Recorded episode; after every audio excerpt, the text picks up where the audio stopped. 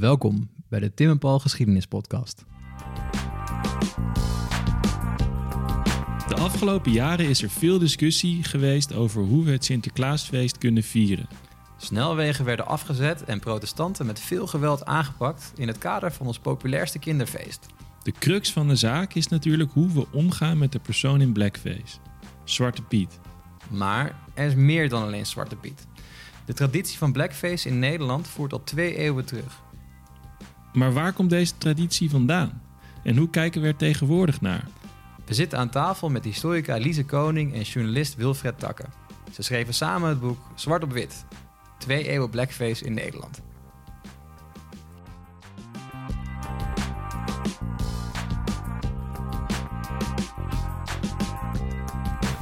Paul, Hey Tim. vandaag weer in HQ, Yes, we zijn weer... eh, de podcaststudio, Ja. bij jou aan de eetkamertafel. zeker, ja. Maar wie zit er bij ons? Ja, we hebben meer fouten. We hebben er twee dit keer. We zijn met z'n vieren, vieren nu. En eh, heel leuk dat jullie er, er zijn. Eh Lise Koning en Wilfred Takken.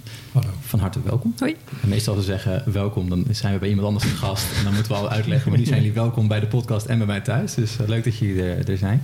En jullie hebben een, eh, een boek geschreven. Ja. En dat is op het moment van opname eigenlijk vrij recent verschenen. En daar gaan we het over hebben natuurlijk vandaag. En dat boek heet Zwart op Wit. En Tim. Ja, ik vind het een beetje spannend stiekem wel. Het is Ja. wel een onderwerp, eh, het gaat over ja, blackface. Ja. Over eh, witte mensen die doen alsof ze zwart zijn, Ja. eigenlijk. Eh, en jullie hebben daar een boek over geschreven. Misschien is de eerste vraag wel waarom dit onderwerp op dit moment? Ja, ja. zal ik dat... eh, Ja, het begon bij Lise. ja, ja. ja, wij vinden het ook spannend trouwens. Goed om te weten. Want het blijft gewoon een spannend onderwerp. Ehm, ik studeerde in Amerika in 2011. En toen eh, volgde ik een vak over African Americans in de media. En daar kwam blackface ter sprake. En ik dacht, hé, hey, dat hebben we ook. Zwarte Piet. Ja.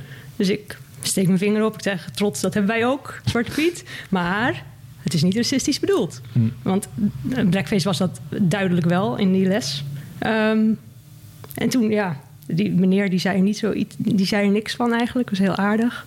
En toen ben ik het zelf thuis eh, eenmaal terug in Amsterdam gaan onderzoeken. En toen bleken wij dus ook wel blackface optredens Minstrel shows. Minstrel shows, ja. En daar begon het eigenlijk.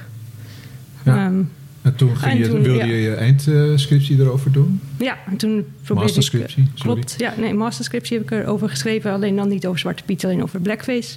Toen een artikel. En waarom niet Zwarte Piet erbij? Eh, dat eh, mocht niet van mijn, eh, van de, van mijn van de hoogleraar. Die vond dat Zwarte Piet niks te maken had met blackface. Maar dat is, dat is helemaal goed, dat mag. Maar vanuit de academische wereld wil je het onderzoeken en dan zeggen... en dan zeggen, Ja, niet, het niet heeft niks met... al zeggen van dit Precies, heeft sowieso niks want dat had de uitslag ook kunnen zijn. Ja. Ehm, maar goed, dat mocht niet, dus dat heb ik niet gedaan. Eh, ik had wel een Amerikaanse scriptiebegeleider, dus, dus we konden wel een beetje eh, die kant op. Eh, toen een artikel wel over Zwarte Piet en blackface.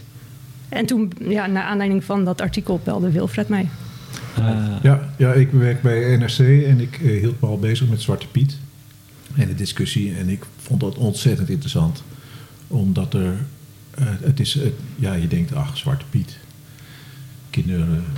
het is een kinderfeest, toch? Ja, dat denk je. Maar eh, er kwam meteen zoveel boven. En je kunt er zoveel aan ophangen aan, over racisme in Nederland. Dus dat vond ik interessant. En ik heb Amerikanistiek gestudeerd. Dus Ja. ik, ik ken de, de Blackface Minstrel shows uit Amerika. En ik snapte alleen niet hoe die twee zo op elkaar konden lijken. De minstrel en eh, Zwarte Piet. En eh, ja, hoe die ooit hoe die aan elkaar verbonden waren. En Ja. Toen las ik dat artikel van Lise en toen dacht ik, de missing link. ja, perfect. Dus toen, ik, eh, ik heb Lise gebeld voor een interview. Ja. En al pratende zeiden we tegen elkaar, er moet veel meer zijn. ja. Laten we een boek schrijven. Ja, En, eh, en dat is zonder slag of stoot gegaan, dat proces. nee. oeh, nee, nee. De, de eerste uitgever wees ons af.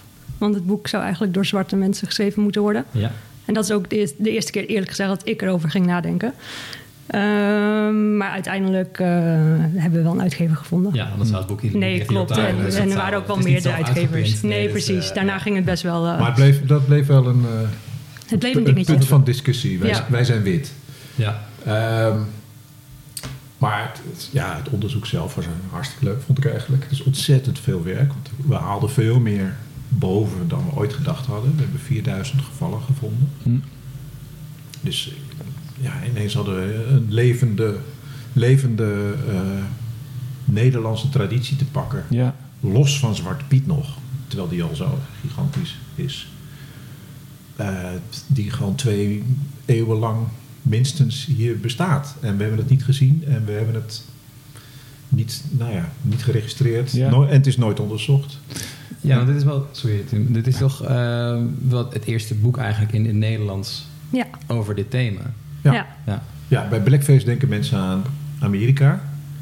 Dus de stap die je al moet maken is... nee, het was ook in andere landen. En vooral in Engeland was het heel groot. En bleef het veel langer hangen. Het was tot in de jaren zeventig op de BBC. Eh, de populairste zaterdagavondshow was Blackfa- in Blackface.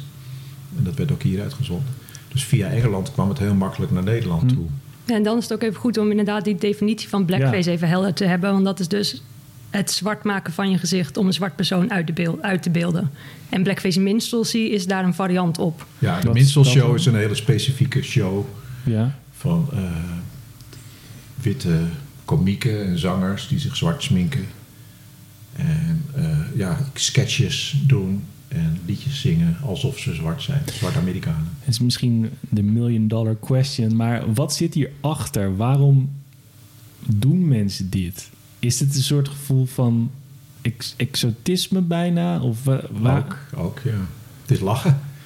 Ja, kijk, dit is ook meteen de, de belangrijkste, het belangrijkste antwoord op waarom schrijven jullie dit boek. terwijl- Ja, de- op de vraag die jullie niet gesteld hebben, maar eh, waarom schrijven jullie dit boek terwijl jullie wit zijn? Het gaat over wit zijn. Het gaat over witheid. Eh, wi- Wit, een witte huidskleur is niet zoveel, is niet een heel erg groot verschil met mensen met een andere huidskleur. Dus eh, het is vooral een ja, constructie, een, een witte cultuur. En hoe doe je dat? Door te zeggen, nou die hoort er niet bij, dat is de ander. ja, Dus zo'n minstrelshow, maar ook alle andere gevallen van blackface. eh, daarmee laten witte mensen zien, dit is de ander. Die doet allemaal dingen die, Ja. die wij niet doen. Die zijn dom, die maken fouten, die, eh, die liegen, eh, lui enzovoort. Mm. Ja. Alle negatieve ei- En, eigenschappen. en niet alleen dat, want je hebt nu echt de, de whiteness studies helemaal. Dus het gaat over het wit zijn. En je hebt ook eh, door zich zwart te verven en dat daarna weer te verwijderen, liet ze extra zien van, maar ik ben wit. Het was dus ook een, een soort van bekrachtiging van wie je zelf bent. Dus het, was niet alleen maar, het ging niet alleen maar om, het, om de persoon die ze uitbeelden, gek genoeg. Hm. Ehm, Je ziet het ook dat het een emancipatiemanier was voor, eh, om te beginnen, Ieren in Amerika. Die zelf eh, slecht behandeld werden en ook dom en lui enzovoort werden genoemd. ja. Eh, om, manier om zich wit te maken. Het is ook een goed, goed boek trouwens, How the Irish Became White. Ja, dat en- gaat En daarover. later was dat ook met Joodse Amerikanen zo. Dus, dus dan zeg je eigenlijk zo van dat, dat wit zijn is een construct waar Ja. heel bewust mensen bij hoorden en in uit, uit- uitgesloten werden. Ja, En om wit te kunnen worden deden mensen allerlei dingen, waaronder jezelf- blackface shows. ja, die- jezelf die zwart maken ja. om te laten zien dat je juist ook wit bent. Ja. Ja. en in Amerika had het nog een specifieke taak. Daar had je eh, slavernij in eigen land. Ja, Ja. En Op eigen bodem. Op Ja. eigen bodem. En daarom hoorde eh, een, een mythe bij van de happy plantation. Dat eh, zwarte mensen het beste af waren op, op hun plan- plantage ja, in het zuiden. Ehm, en eh, onder begeleiding van witte opzichters. ja. Dat Ze, daar, ze konden daar buiten eigenlijk niet bestaan. En dat was voor noordelijke Ieren belangrijk. Omdat er zwarte mensen ook in hun eigen wijken, in hun eigen fabrieken werkten Hm. en woonden. En daar wilden ze zich tegen afzetten. Ehm, Want blackface Dus- was populair in het noorden en niet, in, het- niet per se in het zuiden. Dus dat is ook goed om te... Ja, maar misschien weten. moeten we ook heel even een soort chronologie, een chronologisch stapje zetten. Zo van wanneer begint dit? Waar, wanneer Ja. komt dit op? Ja, of- vanaf jullie boek gaat het. ja, Lise, Ja, Lise, gaan- Lise deed de 19e eeuw. Dus Ja. Ja, we gaan, er, we gaan kort terug naar de blackface minstrelsy dus. En dat, start, dat begon in 1832 ongeveer in Amerika met eh, Thomas D. Rice. Hm. Die eh, begon zich... eh, meer mensen deden dat, maar hij werd er populair mee. Hij werd echt de eerste popster in eh, Amerika.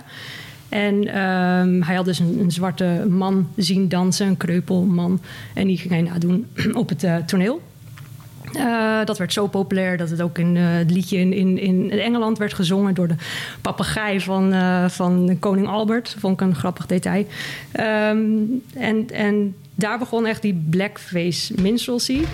Een paar jaar later ehm, kwamen de Virginia Minstrels. Die gaven voor het eerste concert. Dus er waren vijf mensen op een podium... die echt Ja. eh, een hele avondvullend programma ervan maken, eh, maakten. En dat is echt de geboorte van de minstrelshow die kwamen weer eh, uiteindelijk, of de, een, een andere groep, want het waren er dus heel veel, die kwamen naar Engeland en zo kwamen ze in Nederland. Dat is dus allemaal ehm 1830, of in de jaren 1830, 1840. Ja. Daar begon het. Maar daarvoor had je ook bijvoorbeeld Othello, waar we straks ook vast wel over gaan Ja, praten. zeker. En dat is dus een, een andere variant van blackface. Maar de minstrelsy begon in de Maar dat is ook, denk ik, 19e ik eeuw. daar hebben we het er net al even over gehad. Maar naast eh, wat wij natuurlijk kennen als, eh, als Zwarte Piet, is de meeste associaties zal je waarschijnlijk hebben als je denkt aan blackface met die minstrelshows, toch? Ja, dat is toch ja echt, dat is eh, blackface. Ja. En- en ze kwamen- Ja, ja. En ze kwamen ongeveer gelijk aan in Nederland. Ja. Dus toen de minstrelshows kwamen, werd ook Zwarte Piet verzongen. Hmm. We hebben geen smoking gun gevonden van hé, hey, ze die en die ging naar een minstrelshow en het leek hem een leuk idee Ja. om daar een Nederlandse variant op te maken. Maar het is geen toeval, denken wij, dat dat in precies dezelfde En om periode even te was. specificeren als ik mag. eh, Zwarte Piet verzonnen. We bedoelen daarmee in 1850 kwam dat boekje uit van Jan Schenkman. En dat is de eerste keer dat op papier of op, op, eh, op afbeelding een knecht bij Sinterklaas gevoegd werd. Een Dus zwarte knecht. Een zwarte knecht. Ja, en, en het was Sinterklaas niet. werd al daarvoor natuurlijk al wel Precies, gevierd. precies. En, ja. Ja, dus en, en dat was dan niet een blackface figuur. Het is gewoon, ja, gewoon een, een, een, zwarte ja. jongen. Ja, en eh, een paar jaar later, of tien jaar later of zo, zijn we het gaan... We zijn, eh, werd, werd Zwarte Piet nagespeeld. En dan begint dus echt, werd het al meer een karikatuur, een blackface karikatuur. Dus het is niet dat het per se vanaf 1850 meteen iets was met rode lippen en alles. Ja. Eh, dat moet wel even Maar, dat, maar het hing in de lucht dat dat Ja, leuk, leuk was om zwarte mensen Zeker. na te spelen. En, eh, en dat was heel succesvol. Ja. En die minstrelshows bleven wel een importproduct. Dus Engelsen vooral kwamen dat hier voor ons doen. Eh, Zwarte Piet was natuurlijk homegrown. Hm. En die minstrelsy die, die kwam terecht in het eh, gewone variété, het amusement. Ja. En vooral het toneelstuk eh Uncle Tom's Cabin, eh Oom, Tom, Ja. eh, bekend boek. Ook belangrijk geweest in Nederland voor de afschaffing van de slavernij. En dat werd zeer succesrijk op het podium gebracht ook. Eh, maar ja, dat is een beetje een deprimerend verhaal. Dus om het toch een beetje leuk te houden, hadden ze daar twee minstrel-figuren aan toegevoegd.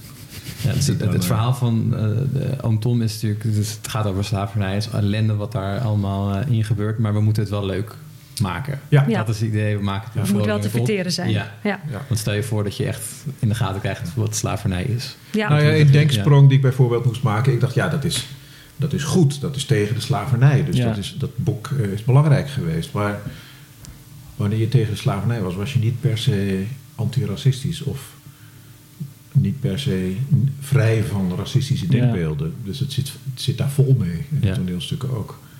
Oké, zwarte mensen moesten uit de slavernij gehaald worden. Je, je moest ze niet slaan. Maar dat wilde niet betekenen dat je ze meteen als gelijken zag. Precies, dat ze gelijkwaardig zouden zijn. Ja. Ja. en dat is ook die discussie die je erg goed ziet in, in Oom Tom. Is wat doe je zodra een tot slaafgemaakte vrij is? Eh, want dat was nog een, een, een discussie die gevoerd werd ook in de, in, bij de, in de overheid ehm, of in de- het parlement. Dat, dat heeft best wel lang, is dat eh, ja, een, Ja, een het- vraagstuk geweest. Het idee was toch, ze kunnen het niet aan. Dus de slavernij in Nederland is in 1863 afgeschaft. Maar in Op papier. Surina- in- op papier, want in Suriname moesten de vrijgemaakten nog tien jaar lang Ja, onder onder sta- staatstoezicht ja. op de plantage blijven. Want ja, het idee was toch, ze kunnen het niet aan, die vrijheid. En dat zit ook in die minstofiguren in uh, Oom Tom. Ja. Want Oom Tom, dat was voor het eerst te zien in 1853 op het toneel. Ja. En dat heeft de, het la- de laatste optreden, het laatste optreden dat we hebben gevonden was in 1971 of 76. Maar ik weet niet zeker of daar blackface werd gebruikt. In Friesland was dat volgens mij, uit mijn hoofd. Ehm, maar goed, best wel lang dus heeft het, eh, ja. eh, is het eh, op het toneel Ja, onafgebroken was Ja. het Ja, te zien. dat is een klassieker Ja. natuurlijk. Ja. Ja. De, ja, de- een van de interessante figuren daar is, en dat, dat is ook het meest, eh, eh, ja, wat we het meest teruggezien hebben, is de, de dandy. En de dandy was een zwarte man die zich eh, heel opzichtig kleedde in een, eh, een, niet een smoking, maar een, hoe heet het? Een, Een ro- rok, rokkostuum Ja, ja, ja. en een hoge hoed. En daarmee werd de vrije stadse zwarte man eigenlijk Mm. belachelijk gemaakt. Hij kon het niet aan. Dus je gaf hem geld, of hij verdiende geld. En dan wist hij niet hoe hij dat stijlvol moest uitgeven. Hij wist de juiste witte taal niet. Ja, ja, ja, dus het ja. was heel erg an- anti-emancipatoren humor. Bedoeld om zwarte mensen eronder te houden. Ja, En en- dat dandy-figuur, dat zag je ook in Oom Tom. En dat staat dus ook heel goed beschreven, want je hebt dan allemaal scripts van Oom Tom. En dan komt die Bengali, zo heet dat figuur, of Bengali, ik heb geen idee hoe je het uitspreekt. Maar die ehm, eh, komt dan het podium op. Eh, hij, is een- hij is vrijgekocht en hij heeft een, een livrei aan of een, een ander pak. En met een aapje op zijn eh, Schouder. schouder, dank je. Eh, en dan zie je als reactie, staat er ook in het cursief geschreven... zodra je binnenkomt, dat eh, die meneer Beurt, heet hij, keihard begint te lachen. Want wat doet een vrij... Ja, ja, ja. eh, wat, weet je, het ziet er niet uit. Het hilarisch, vond men. Dus ook dat effect van het, het puur dat ze zich kleden... naar zogenaamde witte mode, was al eh, lachwekkend. Zo'n absurdistisch Ja, idee. van, eh, het, het kan nooit. doe je. Ja. ja. Ja.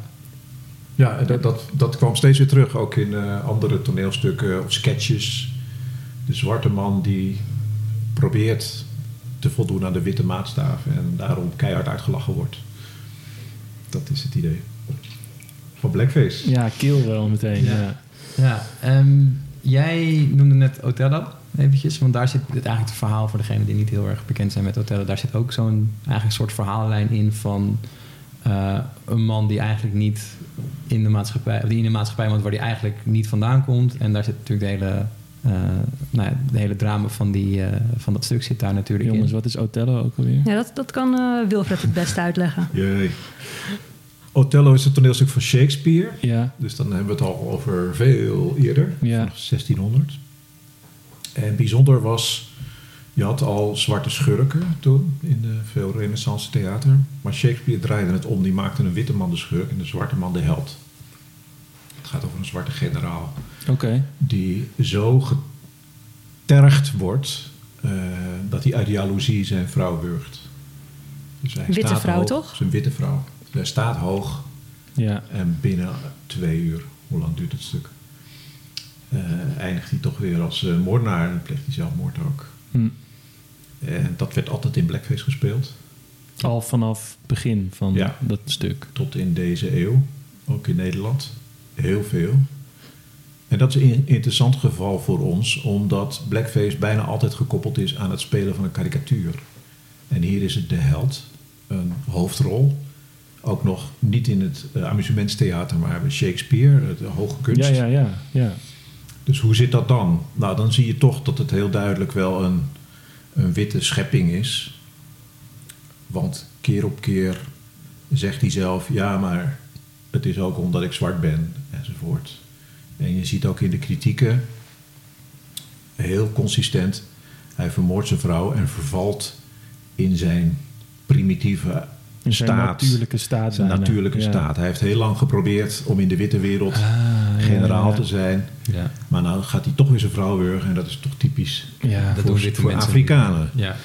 Ehm, en pas deze eeuw is dat gekanteld hm. en is het geworden, de, hij is goed, maar zijn witte omgeving uit racisme eh, Ja. duwt hem deze richting in. En dat zit allebei in het stuk.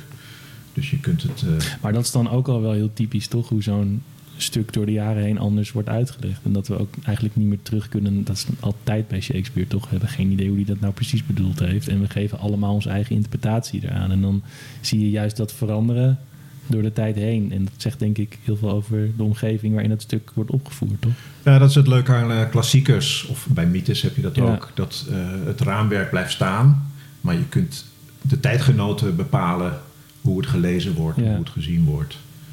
En dat vond ik ook zo'n hele gave ehm, editie. Dat, dat, eh, volgens mij was de laatste waarbij Shakespeare, of nee, niet Shakespeare, Othello zich naar het publiek wendt en dan eh, Ja. de instructie weigert op te voeren. Ja, ja, er staan dus in de het, korte regieaanwijzingen eh, in, in het stuk. He smothers her, hij wurgt haar. Eh, he, he, he- hij slaat haar. Ik ben niet vergeten wat het in Engels was. En deze, de laatste Othello was een zwarte man die dat speelde en die weigerde die instructies op te volgen. Dus dan zei zijn witte omgeving, ja, hij slaat haar. Ja. En dan kijkt hij naar zijn vrouw van nee, ik wil mijn vrouw helemaal niet slaan, zo ben ik helemaal niet. Hmm, En ja. dan uiteindelijk, hij wurgt haar. En dan, dan begint die vrouw ook te protesteren. Van, ja, maar ik ben helemaal niet gewurgd. Ik zit hier, hallo. Ja. En dat wordt genegeerd door de witte omgeving. Want dit is het verhaal wat ze voor hem bedacht hebben. En dit gaan ze uitvoeren. Hmm. Ongeacht wat hij daar Dus het zelf van narratief is al gemaakt door de omgeving. Ja, en, ja. en hij dan keert zich keert naar de Ja. zaal en dan zegt hij... Zijn jullie bang voor mij? En dat, vond ik, dat kwam keihard binnen bij mij. Ja. Want je zit daar in een, witte zaal. Die hebben gelachen om alle racistische opmerkingen die erin eh, zitten. En nu ineens krijgen ze het zelf voor hun kiezen. En ik ook. En ik zat daar met, ik heb een zwarte zoon. Ik zat daar met mijn zwarte zoon. En ik durfde niet te antwoorden, omdat ik dacht dat hij dat heel vervelend zou vinden. Mhm. Maar eigenlijk wilde ik antwoorden, ja, nee, nu niet. Nu zitten we in een Ja, omgeving. Ja. Maar als Ja. ik je straks in een, eh, een van de stegen hier rondom zou tegenkomen, ben ik bang misschien wel. Ben je bang Als- dat je ben ik bang dat ja. ik dat, wat ik bang zou zijn. En dat ik dat haat aan mezelf. Ja. Ja. Dus ik werd, dat toneelstuk confronteerde mij met mijn eigen witheid. Ja, het is toch wel een stuk van ongeveer 500 jaar oud is. Dat, dat is nog steeds dan... Dat is wel knap, ja. Dat je dat op die manier nog kan omdraaien. Of is het dat je dat zo, wat, je, wat, jij, wat jij net zegt Tim, dat je dat door, die, door de jaren heen zo ziet veranderen. Ja. Jij nu nog steeds daar, eh, oh, oké, eh, hier moeten we wat mee, eh, mee Ja, gaan doen. nu, nu was dat wel zo'n goede versie. Zo'n rake versie dat ik dacht, dit gaan ze nooit meer opvoeren. Right, het is gewoon één keer en dan... eh, ja, ja. en ook hoe gewoon het was om een witte man in de verf te zetten. En, en Ja. ook vaak werd het ontkend dat het over eh, racisme ging. Hmm. Nee, nee, het gaat over jaloezie. Het gaat over liever een ander thema. En ook interessant, eh terugkerende discussie.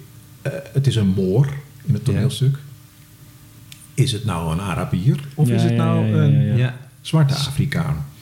En echt in serieuze kranten, ook in mijn eigen krant toen. Ja, nee, het kan natuurlijk geen Afrikaan zijn, want hij is generaal. Dus het moet wel een Arabier zijn. Dus dan zie je ook dat binnen het racisme ook in een soort hiërarchie is. Ja, ja. Waar de Arabier weer boven de zwarte Afrikaan staat. En daarboven stond dan weer de Turk. Die was dan weer Right. nog... Het meest zoals, Ja. zoals de rest in Venetië was. En dat, eh, of eh, in- in- hoe wij hier zitten. Ja, ja. dus dat was, dan een, ge- dat was een gevreesde tegenstander dan weer, de Turk. Dus die Oh, staat dan weer iets hoger. Ja, ja daar, ben je bang voor, maar daar heb je ook respect voor. Dan weet je dat... Zo, eh, zoiets. dat- Een soort, soort van respect. Ja. Laten we het niet overdreven Nee, drijven. Ehm, ja, Othello ehm, is dus ook nog, dat is natuurlijk ook in Nederland uitgevoerd, ook met mensen in, in blackface. Dat is dus al een tijd niet meer gedaan. Ehm of is de tijd zeg ik, dat is al een jaar of tien misschien. Dat denk ik, ja. Dus we hebben het echt over een vrij korte, eh, korte termijn. Dat valt ook een beetje samen met de discussie over Zwarte Piet. Eh, want de, uit mijn hoofd, de demonstratie... 2011. 2011, ja. Tenminste, de eerste keer De- dat wij in het de, hebben de, gezien. De, de demonstratie in, ja precies. Dordrecht, Ja, ja. Dordrecht. Met Quincy Gario en eh Jerry Avrie en anderen uiteraard. Ehm, die beelden zijn vrij heftig om te zien natuurlijk. Maar ik denk dat het voor heel veel mensen een soort... Wat is hier aan de hand? Ja, de wake-up call. De wake-up call is, is geweest. Om je ofwel te denken... Goh, misschien is hier iets, eh, moeten we hier iets mee met Zwarte Piet... en is het toch een beetje vreemd. Of juist weer... Nee, we moeten ons Echt defensief. een defensief. We gaan ons Ja. verdedigen tegen deze oproerkraaiers, deze mensen die hier Ja. eh, wat mee aan het, aan het doen zijn. Ehm, is zit daar eh, dat, dat laatste stuk van, eh, van de toneelstuk en Blackface en, en die opkomst van de, de anti-Zwarte Piet-beweging deze eeuw? Zit daar, is dat heel logisch dat het op hetzelfde moment gebeurt? Ja, helemaal precies weten we niet waarom dat opeens aansloeg. Voor mij was het inderdaad omdat je zag, ja, eigenlijk wat er in Amerika gebeurt, Mhm. gebeurde in Dordrecht. De politie is het niet eens met, met het t-shirt wat iemand aan heeft, Ja. een hoodie. Ja, want eh, misschien goed om erbij te zeggen, het was een vreedzaam protest. Er stonden wat Ja, mensen ze, met ze een- zeiden niet eens ze wat. zeiden niet wat, ze hadden een t-shirt aan. Ja, Zwarte Ja. Piet is racisme, stond er. Zwarte Piet is racisme. Ja. En, ze, en ze werden zeer gewelddadig tegen de grond gewer- gewer- gewerkt. Eén kreeg ook zo'n zo'n knie in zijn Ja. nek. Net als we uit Amerika kennen. Dus voor mij kwam dat ineens samen. Dus dat was net eigenlijk dat moment dat minstrelshows en Zwarte Piet samenkwamen. Was dat ook zo'n moment. We zijn gewend om eh, racisme te associëren met fysiek geweld. En buiten Nederland. Dus vooral in Amerika gebeurde dat. Amerika was het slechte racistische land. Wij in Nederland eh, waren niet zo. Ja, dus wel. Waarom deed de politie dat? Dat, dat zei iets over eh, ja, hoe Nederland eh, zijn- identiteit bewaakt. En later werd dat nog veel erger, want we zijn nog vaker mishandeld. Ja. Ja, en wat voor mij zo'n eh, ja, zo'n moment was ook in Volendam, toch? Twee, drie jaar terug. Dat Ja. ze daar echt gewoon echt met vis en gewoon, wat was het allemaal? Eieren. Eieren en oliebollen, toch? En ook gewoon Ja. echt afval van, van de viskraam kregen die mensen over, over zich Ja, en ook de laatst nog was dat eh, vorig jaar, ik weet niet meer waar, maar dat er dat, dat ook ze lastig gevallen, eh, protest- protestanten lastig werden gevallen en dat er dingen uit een auto werden ge. Ja, dat werd tegengehouden op de snelweg. Ja. Ja. Een blokkade. En de politie is altijd op de, op de hand van de, van de anti... Ja. van de pro-Pieters. In het kader van zeg maar, de, de openbare orde niet laten escaleren, toch? Dat, Ja. Ja, dat idee. maar ondertussen. eh, voor mij was het heel interessant om te zien dat Zwarte Piet ineens bleek te behoren tot het nationaal erfgoed. ja. wat zegt dat over een land? Moet je je dan afvragen. Ja. Dus dat, ja, dat, dat is allemaal een, ja, een soort lakmoesproef eh, geweest Ja. van, eh, van het racisme in Nederland. Dus er kwam, ik weet nog steeds niet waar dit op uit gaat komen hoor, want er kwam heel veel protest tegen racisme los, maar er kwam ook heel veel, eh, te- ja, echt Kinderfeest, eh, racist, verhaal, ja. racisme los. Ja. En ook meer open, heb ik het idee. Dat er meer gewoon, eh, eh, ja, ik weet niet, meer, Op, openlijk racisme. Ja. ja. Ja. dat, het meer, dat je meer uitgesproken wordt als, ja, racist wil ik niet zeggen, maar dat het, het- ja, ik weet niet. Het, is, het, eh, het wordt in ieder geval besproken. Ja, en het is ook zo gek dat zeg maar, de pro-Pieters, noem ze zo even, zich toch wel vaak beroepen op het idee van ja, het is maar een kinderfeest, het is niet racistisch. Hoe kijken jullie daarnaar als je dit boek nu hebt geschreven? Jullie zijn er toch een aantal jaar mee bezig geweest, denk ik. Ja, eh, lang. Tenminste, ik, vanaf, Ja. ik al vanaf 2011 dus. Maar ehm, Hoe, hoe Ja. kijk je naar dat argument? Wat, ja. kijk, een kinderfeest, dat, dat, dat, dat, eh, ik zou zeggen ja, precies. Dus laten we het een kinderfeest maken voor ieder kind. ja. Dat is natuurlijk een, een slap argument. ja. Want kinderen hebben hier echt geen last van. Nee, Maakt maar en, niks ja, uit. en ook, ook, ook misschien het punt over racisme. Zeg maar, zijn jullie daar achter gekomen? Zit er een soort. Het de- moment dat je je zwart sminkt... En, en dat is ook in het geval van Zwarte Piet. De vraag is, wat beeld je uit? Mhm. En heb je controle over wat je uitbeeldt? Want als jij zegt van, ja, maar ik ben niet racistisch... Ik, Zwarte Piet is geen zwarte man. Het, is, het komt door de schoorsteen dat hij zwart is, bla, bla, bla. Het is al allemaal best. Maar heb jij controle over het stereotype dat je op dat moment neerzet? Dat, dat weet ik oprecht niet. Ik weet ook niet of mensen die zich zwart sminken daarmee bezig zijn. Ja, nou, ik, Ehm, denk, ik denk dat... eh, Weet jij dat? Want jij bent wel een keer Zwarte Piet geweest. Staat dat was ook in het boek. ja, dat, dat- ja, we dachten nog, moeten we daarmee beginnen? Hoe- Wanneer was dat? Was dat vorig jaar? Of de laatste, ik, ik heb erover geschreven, dus je kunt het vinden als je wil. Maar eh, dat was uit 2005. En ik denk dat het misschien het jaar daarvoor was. Of misschien dat jaar nog. 2004, 2005. En dat was op een NRC-feest ook. Ik heb er spijt van, heb ik ook gezegd in het boek. Maar Maar serieus, ik kan me helaas niet meer ja. herinneren. Wat ik wel, waar ik wel achter ben gekomen is dat bedoelingen overschat worden. Goede bedoelingen. Mhm, ja. Nee, het is niet racistisch, want ik heb het niet zo bedoeld. Daar gaat het niet om. Het gaat erom hoe, wat je handelingen zijn en hoe ze overkomen. De intenties zijn niet zo belangrijk.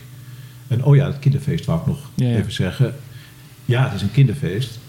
Dus zorg ervoor dat je geen racistische beelden in die kinderen stopt. Mhm. Want ze hebben daar hun hele leven last van.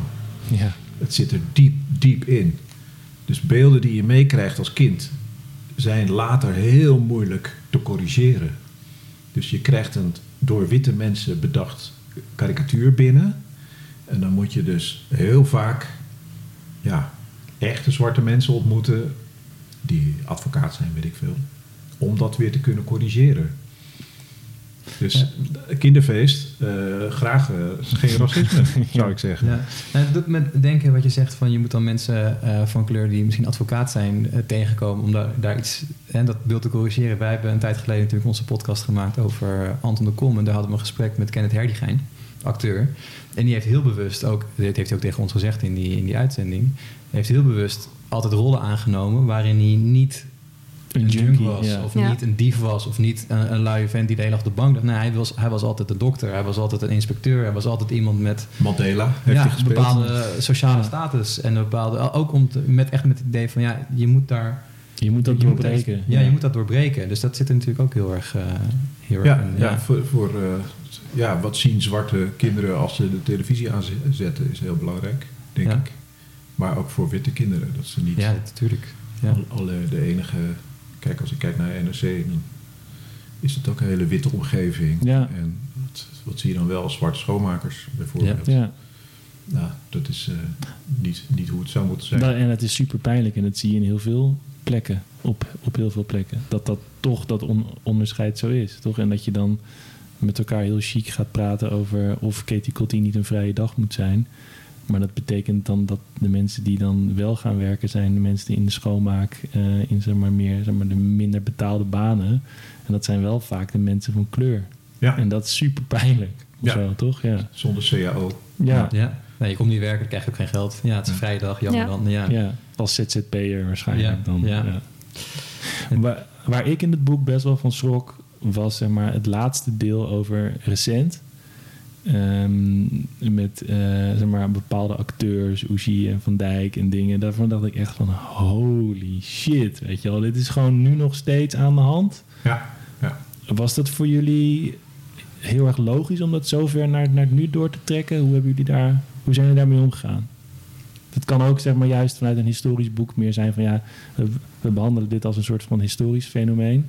Maar jullie hebben het juist heel erg naar, naar het nu getrokken. Ja, daar hebben we het wel voortdurend over gehad hoor. Want ik ben dus historica. En het liefst had ik het gewoon. Het liefst had ik Zwarte Pieter geen eens in. Dus ik was wel een beetje ehm, beknopter dan, dan bijvoorbeeld Wilfred en de uitgever. Maar dat is, uiteindelijk is het wel goed dat we het hebben doorgetrokken. En we hebben ook heel bewust bij Zwarte Piet bijvoorbeeld. de laatste keer dat hij op tv kwam genomen als eindpunt. Hm. Terwijl we allemaal zien dat het nog steeds eh, gebeurt. En ja, met, met, met, waarom waar zijn we zo ver waar jij stoppen? Ja, bij, bij minstens. Nee, nee. nee ik, de dat Tweede is- Wereldoorlog? nee, dat is een goede vraag. Ik dacht, eh, ik 50? eh, had gezegd, misschien wel bij Zwarte Piet gewoon wanneer die van tv verdween. Maar ehm, ik weet niet waarom we, wel- waarom zijn we doorgegaan eigenlijk. Ja, om te laten zien dat het een levende traditie is. Ja. En wat ik ook belangrijk vond, was, we hadden het al met, over om Tom, eh, dat het goed samen kan gaan met antiracistisch bedoelde Ja. Ja. eh, eh, werken. Ja, dat, Want dat dat, zie je is het vaak ding toch bij, eh, hoe, hoe heet dat nou, van Jeroen van Koningsbrugge? Ja, Ja, ja, ja. dat ja. zit daar heel erg in. Misschien moeten we dat even uitleggen. Ja, hij speelt een, eh, een, ehm, een asiel- asielzoeker, een zwarte Ja. asielzoeker met, met dreadlocks. En hij komt uit, hij is, komt uit een asielzoekerscentrum in Volendam. En wordt ontde- ontdekt door een eh, witte manager die hem gaat uitbuiten. En eh, nou ja, zijn naam zal ik niet uitspreken, Nee, maar het, het, even opzoeken. Ja. het lijkt op Nick en Simon. ja. En eh, dan gaat het over het uitbuiten van die witte manager. De witte manager is de schurk en hij is het onschuldige slachtoffer. Maar, dus dan zou je zeggen dat is slecht van die dat de kijker denkt dat is slecht van die manager. Je moet mensen niet uitbuiten. Maar de, veel krachtiger is dat je een stereotype, een karikatuur van een zwarte man weer neerzet. Bovendien in blackface. ja. En, een- en een man, hij heeft heel weinig tekst, hij heeft heel weinig profiel. Woordenschat heeft hij ook nauwelijks, toch? Ja, ja dus het is, eh, het, het is een, eh, een, een wit onderonsje uiteindelijk. Ja. De, de witte kijker wil zich anti- antiracistisch voelen. En kijkt naar een witte man die zich zwart sminkt. heeft niets te maken met echte En toen ik trouwens, toen we aan dit boek begonnen, wist ik dit ook allemaal niet. Hmm. Want ik, nogmaals, ik kijk dus vooral ver terug naar het verleden. En ik, ik, ik heb ook geen idee hoe je dit hebt gevonden, want het is allemaal op eh, tv-zenders die eh Ja, ik ben journalist. abonnementen op moeten hebben. Nee, maar daarom. Dus ik was ook wel onder de, Videoland. eh, onder de indruk. Even denken, dit kwam, ik, ik heb hierover geschreven toen er allemaal eh, Britse series verdwenen. Oh, met, eh hoe heet die serie ook alweer? Little. Britain en zo. waar Ja, ja, ook, ja. eh, Ook ja. The Office kwam ook, Ja, ook een aflevering of uitgehaald. de verdwenen, ja, de Amerikaanse. Hè? Ja, de Amerikaanse Office. Ja, is, dan oh ja, dan ja willen ze gelijk, een dat is de Duits Britse. of een Pennsylvania Dutch Ja, Christmas vieren, Ja. denk ik. En dan komt Ja. iemand met, als Zwarte Piet. ja.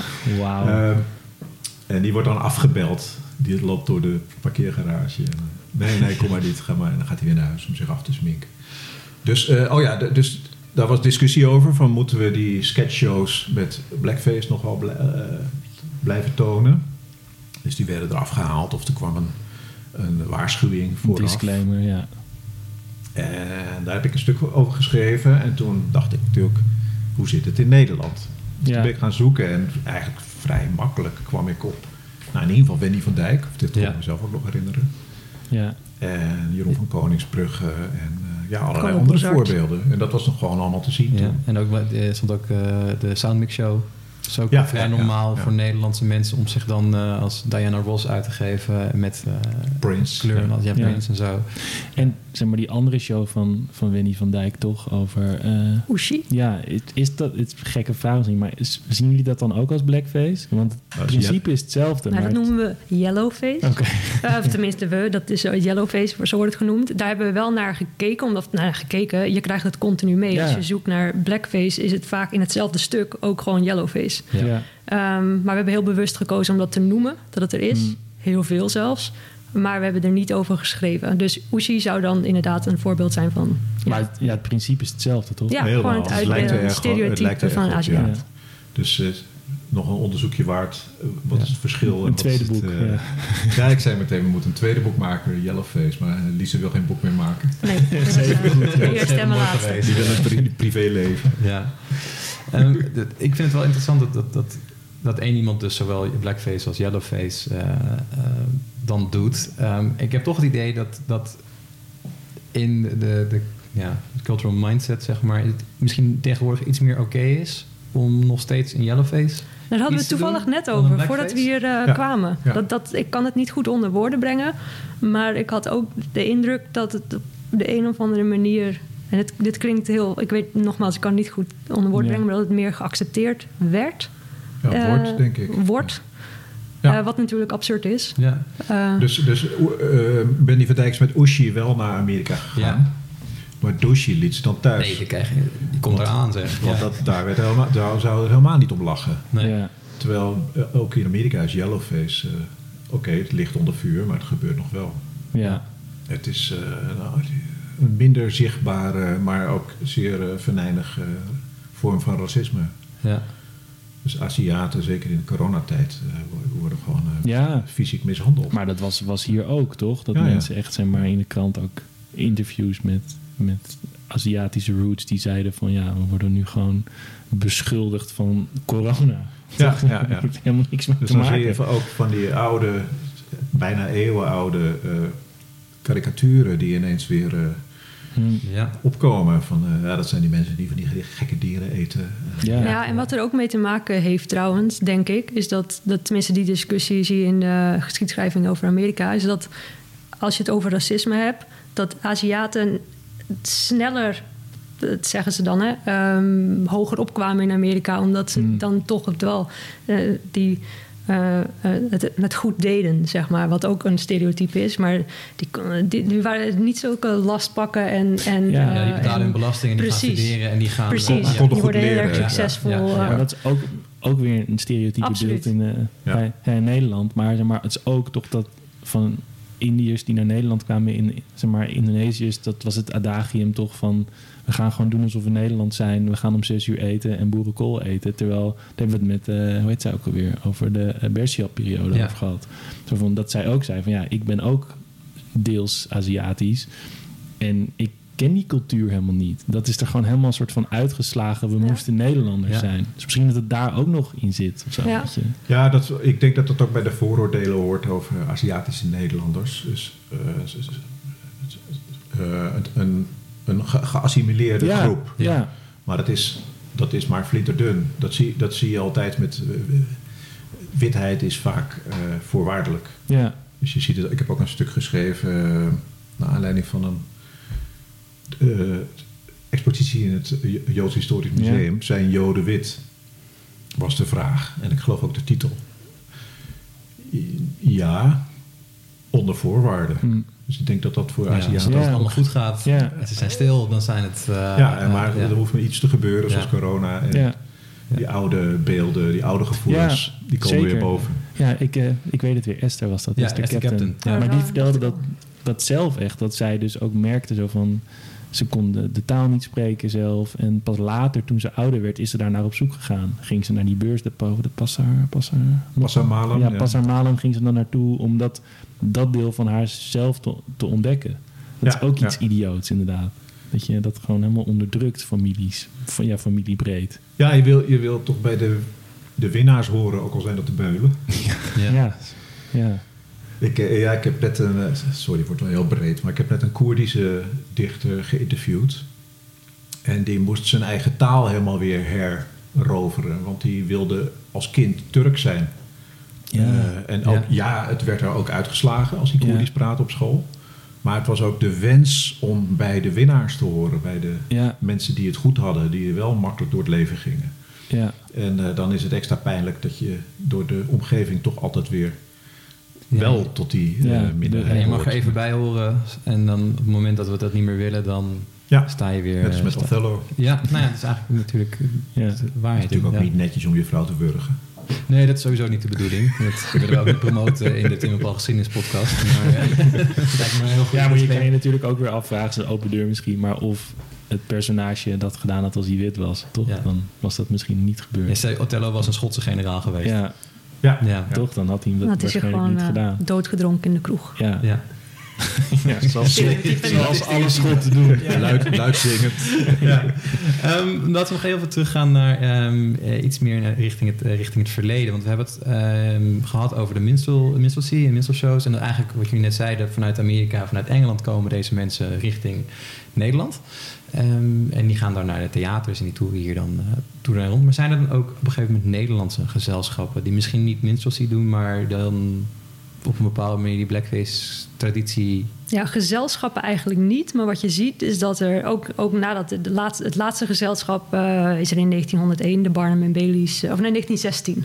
Dat eh, zijn die Engelse, ge- Engelse Timbertown Minstrels. Timbertown Minstrels. Dat is de laatste keer dat het echt een gezelschap is. Maar daarna zie je, en gelijktijdig zie je dat er eenlingen of duo's op het podium verschijnen. En daar zitten ook Nederlanders tussen. Hm.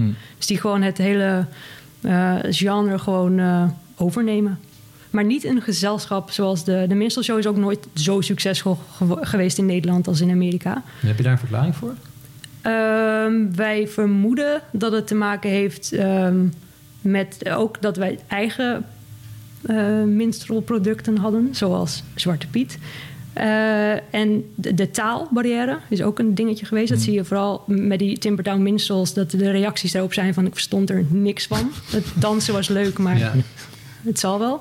Eh, dus dat hielp ook niet mee. Ehm, dat zijn eigenlijk de verklaringen. Ja, we Maar hadden, we is hadden eigen zeggen. blackface. Ik denk dat het is. Ja, ik denk dat Ja. dat... eh, Ja. En het ging dus door in het amusement. Want het is ook... ehm, eh, ja, ja, het ging door in het amusement. Ja, dus ook in toneelstukken zaten vaak eh, voor de comic li- relief de zwarte personages. Die, eh, ja, clowns eigenlijk. Ja. Blackface clowns. Dat zag je in heel veel soorten amusement. Ja, en er was ook één meneer, maar ik weet nog steeds niet of het een mythe is of niet. Maar ehm, meneer Knap heet hij, uit Rotterdam. En die trad op als Little Sim. Dat is geen mythe. Ehm, tussen eh, 1889 en 1916. En die speelde ook in het buitenland als minstrel. eh, als als, als, eh, als blackface-artiest. dat is de enige waarvan ik echt, als het dus waar is, eh, en dat die ook internationaal Hmm. ging. De rest, eh, en ja. natuurlijk Bruce Lowe. Eh, en, en- Ja, die werd heel beroemd in, eh, Ja. als eh, zwart gesminkte zanger. eh, eh, spirituals, maar dat werd ruim genomen. Negro spirituals werd het genoemd. Dus eh, zwarte gospel. En dat zong hij in Duitsland in de smink. En wanneer, welke periode is dit ongeveer? Dus jaren 50, jaren 60. Oké, dus nou, ja, dus nu nou, zijn we een stukje ja. verder Ja. weer, ja. ja. Ja. Eh, hij, hij is, eh, het, het berust op een misverstand. Want eh, de Duitse impresario kende hem van de radio. Eh, die schrok zich rot toen hij aankwam. En het bleek een witte man te zijn. Eh, in, eh, ik denk München, weet het niet meer. En het bleek een witte man te zijn. Oh, En toen zei hij, ja, je moet vanavond opgaan in de smink. En dat is hij eh, blijven doen. Maar die, die, die, daarvoor had hij nooit, heeft hij nooit blackface Ja, hij had eh, in het concertgebouw had hij, eh, hij, hij deed allebei. Hij deed populair repertoire en hij deed eh, klassiek repertoire. En toen had hij twee eh, avonden achter elkaar en dat vond hij verwarrend voor het publiek. Van hé, dat is die man met die klassieke liedjes en nou staat hij hier een beetje populair te doen. Dus toen had hij eh, zich in de smink gezet, een strooien hoedje op. oh, om het onderscheid duidelijk te maken. Ja, Van ik ben nu dit en Ja. ik ga nu Ja. als dat verder. En voor hem wa- was dat een belangrijk keerpunt in zijn carrière, omdat hij merkte dat dat veel populairder was. En, Dus eh, in vermomming, zeg maar. en dat hij dat veel leuker vond dan klassiek. En eh, ja, dat populaire, dat zagen we ook steeds terugkomen. Dus zelfs als het in, in een toneelstuk één dienstmeid zwart was, klein, ro- piepklein rolletje. En zelfs als, het, als de recensent het stuk helemaal niks vond, dan ging, zeiden ze toch altijd, maar wat wel heel leuk was, was die dienstmeid. Ja. En met En- enige regelmaat, ook als het in het origineel een wit persoon werd, werd het in de Nederlandse versie een zwart persoon. Dat was dan net even leuker. Ja. En helemaal als ze krom praten. Ja. En altijd werd erbij gezegd ook, zo authentiek. Ja, Want het leek op de vorige keer. maar het heeft Wauw. niks, niks te maken met, echt, eh, met echtheid. Nee, nee, nee, Het is wel authentiek nee. omdat we Ja, het nee, je bedenkt zelf een beeld en dan Ja, ga je dat iedere keer herhalen en dan zeg je ja, het Nee, klopt. klopt, want klopt gewoon. Het was net als, het net Klopt, als vorige wat we zelf keer. bedacht hebben, klopt hier. Ja, ja, ja. En nog Ja. even terug over die eh, Nederlandse artiesten. Eh, het probleem met dit, of nee, het moeilijk aan dit onderzoek is dat het dus gaat om vermaak. Eh, ik noem het even vermaak, want zo werd het gezien. Ehm, en wat zich binnenhuis of in kleine kringen afspeelt. Dus het is niet vaak, eh, heel vaak is er ook geen krantadvertentie of iets dergelijks van. En er zijn ook geen flyers van bewaard gebleven. Het was bij de lokale ijsbaan of bij de voetbalclub. Ja, of, ja, ja. Dus wat we hebben gevonden is wat, waar we bewijs van hebben. Maar heel veel is ook gewoon niet opgeschreven. Dit type vermaak, ja. Kermis. Eh, ja, Ja. precies. We Daar is gewoon, gewoon dan niet. eh, moet je Nee, geluk dat hebben om dus, te vinden. dus 4000 is het topje van de ijsberg. Ja, maar ook, eh, toen ik op school zat, op basisschool, toen hadden we gewoon, gewoon was een Zwarte Piet, die kwam langs, Tuurlijk. maar het werd niet opgeschreven als Nee, precies. Nee, Zwarte nee. Piet komt. Nee. Dus dan heb je dan geen documentatie over. Dus Precies. we allemaal weten daar, wat daar gebeurt. Ja. En voor Zwarte Piek is het dan nog makkelijk, want dat kan je wel verwachten. Ja, Eh, maar dit is inderdaad hetzelfde met, Ja. eh, met alle andere blackface. ja, dus je hebt een paar grote namen en je hebt een paar grote de aankondigingen in theaters en daar moet je het dan... Ja, en, en ook kleine, maar dan staat er inderdaad op de kermis en dan staat er eh, N-woord zanger. En dan moet je dus eerst verifiëren of het een echt zwart persoon was Ja. of een blackface eh, ja, ja, ja. figuur. Ehm, en dat kan je een beetje in de tijd aflezen. Maar hoe verder je, hoe recenter je Oh, komt, hoe meer het ingewikkeld wordt, Word dan, moet je bewijs hebben. van als je daar onderzoek naar moet doen, dat je dat niet Ja, het, weet. het erge zo. is ook dat je er ook nu, als ik gewoon, ik werk gewoon, ik werk bij het archief. Ja. En als ik dan een keertje in een archief moet kijken voor iemand anders en het, en het heeft een toneelafdeling of zo, dan ga ik toch altijd kijken en dan zoek ik naar. Dat, dat- dat- dat- je blijft het gewoon doen. Ja, Voor de ja. Het tweede boek is af. Ja. Ja, maar het slaat Ja, misschien een extra hoofdstuk kan er nog, eh, Ja. nog achter. Nou, nu sturen we het vaak naar elkaar. G- Gisteren had ik weer iets gevonden in een sketchshow. Ja, want vlak nadat het, of na het boek lag al bij de drukker, toen was ook nog, ehm, ja, ik weet niet of Gerard dat- Ekdom? Ja, ik, Ja. ik weet niet of ik dat naam moet noemen, maar die ging toen ook als een van de Two Unlimited. Two Unlimited, eh, ja. Ik weet even niet hoe die meneer heet. In smink. Ja, Ja. Ja, dat is gewoon ja, 2022. Ja, Ja, want daar was ik wel, wel benieuwd naar. En, ik, en toen ik de vraag bedacht, dacht ik al van ja, ik weet het anders eigenlijk al. Want het blijft, blijft gewoon doorgaan. Maar is er iets te zeggen over de ontwikkeling? Want je hoopt dat het minder wordt. Toch? Dat is Ja, dat je denkt van die Ja, moeten de, we toch de gewoon mee stille meerderheid eh, heeft al besloten dat het eh, klaar is. Eh, denk ik. denk ik. Op dit, op dit moment. Op dit moment. Ja. Kijk, Ja. ja. het wordt wel. eh, je, je, ja, je wordt wel al onbeschofter als je ermee doorgaat, denk ik. Of, of nu misschien niet onbeschoft. Ik weet het. eh, de bewustwording, je kan er niet meer omheen. Ja, ja, ja. Ja, je Je, niet moet meer het, zeggen, je we hebt niet onder de steen geleefd. Ja, nee, precies. precies. Ja, maar dat was natuurlijk, hè, want om even terug te komen op dat eerste ehm, Zwarte Piet-protest in 2011. Dat was een wake-up call voor heel veel mensen, omdat ze überhaupt moesten gaan nadenken Ja. over wat ze aan het doen zijn. In, en dat is natuurlijk altijd met een traditie. Ja, Als je maar, gaat nadenken over waar je mee bezig bent. maar ja. aan de andere kant, het was er wel, toch? Want Tuurlijk, het was toch ook bij, bij Gerda in eh Sesamstraat? Ja, zeker, ja, Die heeft het al een keer bespreekbaar gemaakt. Ja, En je hebt natuurlijk het boekje Zwarte Piet, Kom maar binnen zonder knecht. Ja, en van, de van, Zwa- Zwa- dat, ja. dat, dat is van, de, van een van de oprichters van eh, Zwarte Piet is Zwart Verdriet. Of Eh, waren het het nou aparte? Piet? nee, nee, aparte nee, dat- boeken volgens mij. Nee, dat is geen boek. Zwart, Piet- Zwart, Zwarte Piet en Zwart Verdriet is van de Oh, auteur van Ja. oké. Zwart... Want, want zwart, Zwarte Piet en Zwart Verdriet was al in de jaren 80. 90, jaren ja. 90. Jaren in 80 de Bijlmer, eh, protest. Ja, Het sloeg niet aan en eh, we zijn het weer vergeten. ja. Ja, en dat dus- vergeten ja. vond ik ook interessant hoe dat werkte. Eh was eh, zelfs zo sterk. Ik vond een toneelstuk, het heette Soul, door het Rood Theater, groot gezelschap. Nu heet het Theater Rotterdam, zoiets. Eh, dat ging over een zanggroep, een witte zanggroep. En eh, die hadden eenzaam, eenzame, saaie levens. Maar als ze dan in een zanggroep kwamen, dan gingen ze soulliedjes zingen. En dan gingen ze allemaal in de smink. En dan voelden ze zich wel gelukkig. Ja. Dus ik dacht, oh interessant, eens kijken wat de NRC daarvan vond. En er stond iets van eh, de racistische, maar sympathieke gewoonte om zwart te willen zijn. Zoiets. Racistisch, sympathiek in één zin. Ja, het is... Eh, toen bleek dat ik dat zelf geschreven had. en, ik, en ik was het vergeten. Ik heb het niet, we vonden het niet bijzonder. We vonden Nee. het niet... eh, Nee, het is gewoon dan... Het is zo alomvattend, zeg maar, zoiets. Dat het gewoon... Ja, het is er, en je- wat je zegt, je hebt helemaal gelijk, Tim. Van, tuurlijk is het, en tuurlijk is er ook al kritiek op. Maar dat zie je dan Nee. niet of zo. Totdat iemand een keer tegen je zegt... Nou, Is dat nou nodig? is dat nou echt nodig? Ja. Het kwartje moet vallen. Het Ja. klinkt zo ontzettend stom. Eh, maar zodra je het, eh, dat kwartje is gevallen, dan zie je het ook niet meer anders. Ja.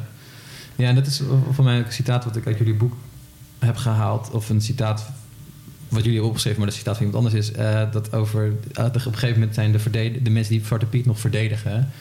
Dat zijn de mensen waar je over het algemeen niet mee geassocieerd wil worden. Dus of je nou zelf je goede bedoelingen hebt om Zwarte Piet is een kinderfeesttraditie moeten we, moeten we bewaken. Maar op het moment dat jij ehm, jouw, jouw enige medestanders zijn Pegida en eh, andere andere Enge types. eng- enge ja. types.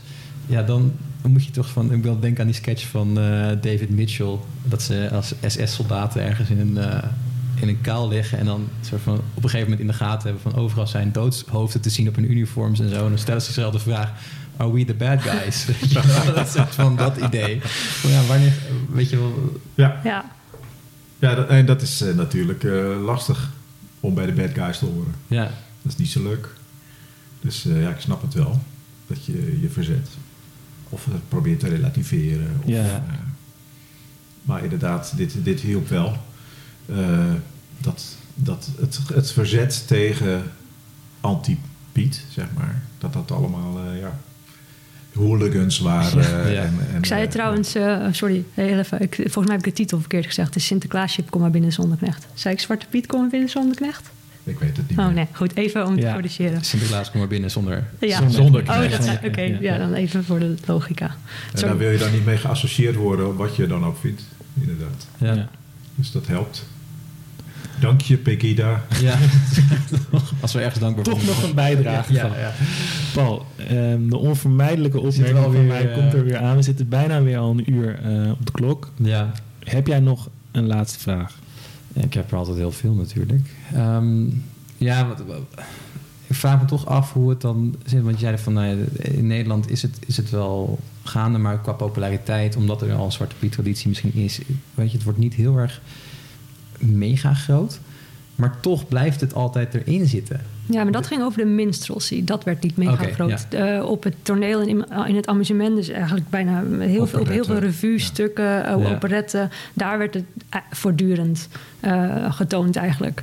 Dus mm, werd het niet groot, ja, dat werd, dat werd wel heel groot. Of dat werd, het was gewoon een vaste prik. En je moet ook beseffen, ehm, het sloeg aan. Anders zou je ermee stoppen. Ja, tuurlijk, ja. Het, het leverde gewoon geld op. Om, om een Ja. karakter toe te voegen aan, een- Ja. aan de show.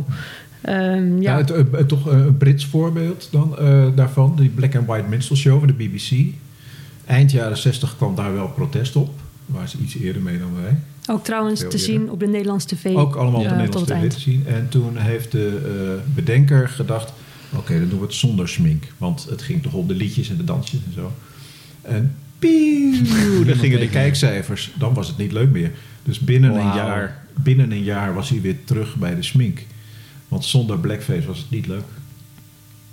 Dat is wel echt heel grimmig zeg. Ja, Dat je, ja, gewoon denkt, ja, we maken gewoon een gezellige... Het gaat toch gewoon om de liedjes? gaat om de liedjes. Nee, helemaal niet. Nee. helemaal niet om de liedjes, ja. Ja, Bizar. Ehm, jij nog, eh, Tim?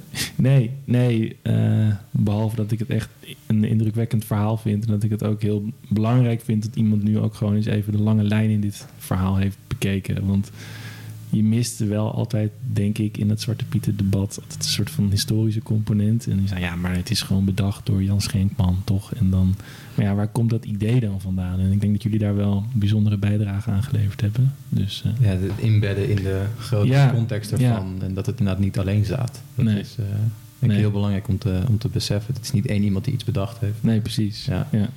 Nee, en dat was het inderdaad ook voor mij. Van, eh, als er werd gezegd, het is blackface... dan wilde ik weten, oké, maar wat maakt dat dan blackface? Ja. Want het is niet voldoende om te zeggen, het is blackface. En eh, ze hadden natuurlijk gewoon gelijk, weet ik nu. Ja, toch nog wat opgestoken van die, Ja, eh, toch. die Ja. uitwisselingsstudie. Ja. Ja. Mogen we jullie heel hartelijk danken Ja, jullie voor, bedankt. die, Ja, voor die komst dankjewel. hier. Ik zal nog één keer de, de titel van het boek noemen. Zwart op wit van Elisabeth Koning en Wilfred Takken. Ehm, Misschien nog wel leuk dat we één exemplaar kunnen verloten, toch? Ja, dat eh, En kunnen we ook nog doen. En dat, eh, dat gaan we straks benoemen in de outro. Ja. Hoe je dat kan, eh, kan Dus doen. als je dat wil, moet je even blijven Ja, en ik kan het sterk aanraden om dit, dit boek te gaan lezen. Ja. Absoluut. Ja. Hartelijk dank.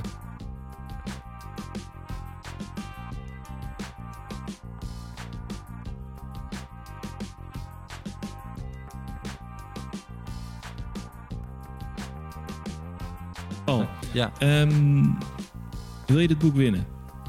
Ja.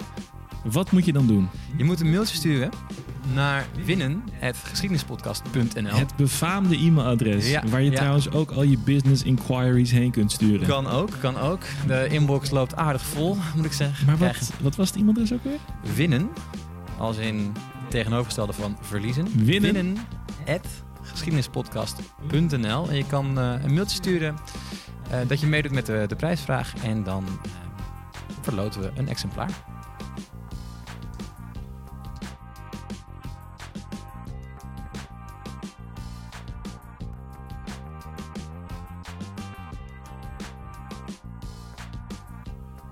Je luisterde naar de Tim en Paul Geschiedenispodcast. Een onafhankelijke podcast van Tim Streefkerk en Paul de Jong. Met muziek van Mart Jenninga. Vond je dit nou een interessant verhaal? Laat dan een recensie achter. Dat wordt zeer gewaardeerd. En vergeet ons ook niet te volgen via Instagram of Facebook. En mis je een onderwerp? Contacteer ons dan via de socials of stuur gewoon een ouderwets mailtje naar info.geschiedenispodcast.nl. Groetjes thuis.